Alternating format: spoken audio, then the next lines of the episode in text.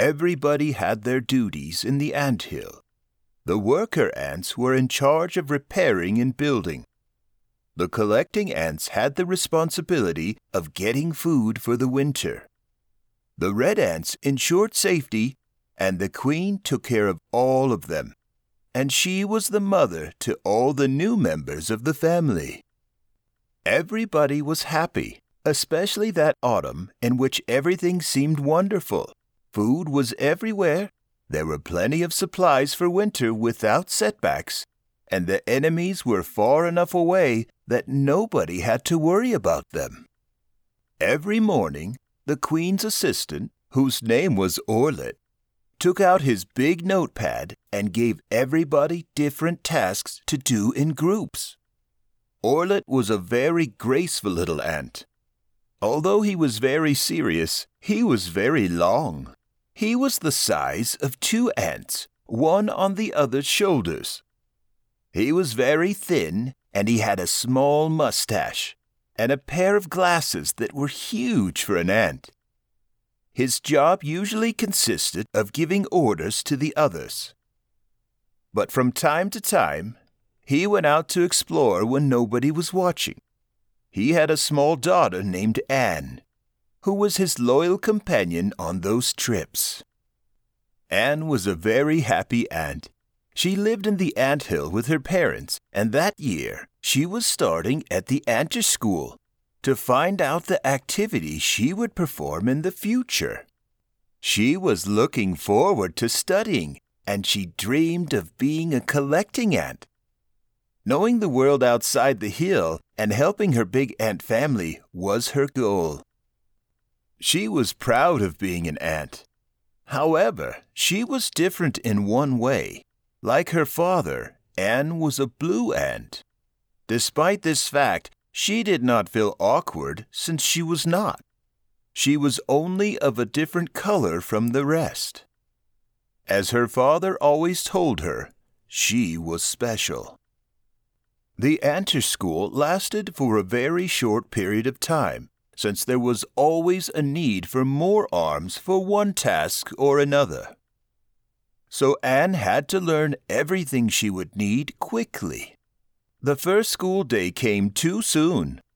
Her parents took her up to the school door, and the teacher, Prudencio Big Ant, received her very kindly. He took her hand and took her to the class to introduce her to the other students.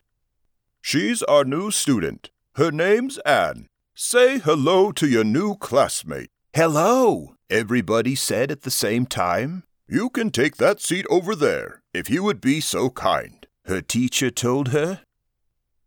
During the class, Anne was very excited about everything the teacher was teaching. But something started to happen. She heard them whispering behind her back. Then they turned into laughter. Everybody except Anne was laughing. The teacher, who got very angry, asked everybody to be silent. For a while they obeyed him, but after a few minutes they could not pull themselves together and they started whispering and making jokes again. The blue ant did not understand what was going on. She was concentrating on studying. However, after a while, she realized why they were laughing. It was her. They were laughing at her. Apparently, they thought she looked very funny because she was blue. Such an attitude made her feel a bit bad. She started feeling sad because her classmates were laughing at her color. But she tried not to pay attention and she continued studying. This situation on the first school day repeated over and over again for a period of two months, which was the duration of ant education. Anne experienced several bad moments. They did not want to play with her. They mocked at her. They made jokes about her. They wanted to make her feel bad for being of a different color. But she did not care. She was no different in any way, and she knew that one day she would be able to show it. When she finished school, Anne was chosen to work in the harvest for the winter. Her dream had come true, and all her sadness for not having been accepted had disappeared. Harvesting was wonderful. Big greens everywhere. The different insects she came across, climbing tall trees that almost reached the cotton clouds. Every new day was an adventure. One hot afternoon, harvesting was particularly slow. It was difficult to work like that, so a group of her friends decided to take another way instead of the way they were supposed to go. Despite the adults' warnings, they ran towards the wooden bridge, which crossed a very troubled river. Several of those ants who had gone that way used to treat Anne very badly. In spite of that, she wanted to see where they were going, so she followed them without being noticed. The runaway ants ran and laughed nonstop. They went to the bridge, but they noticed that its ropes were worn out and in bad conditions. However, they decided to cross to the other side. As soon as the blue ant saw this, she shouted at them, Stop! The bridge can collapse. It's very dangerous. Ha ha ha! Shut up, awkward ant. Go away. You scare us, monster. Please, don't go that way. You'll fall and you could all drown. Laughter was the only answer she received. They did not pay attention to Anne's warnings and they continued walking. A few minutes later, the bridge collapsed, leaving all the runaway little ants hanging from a rope that was about to break. Although they were very mean to her, their blue friend was still watching.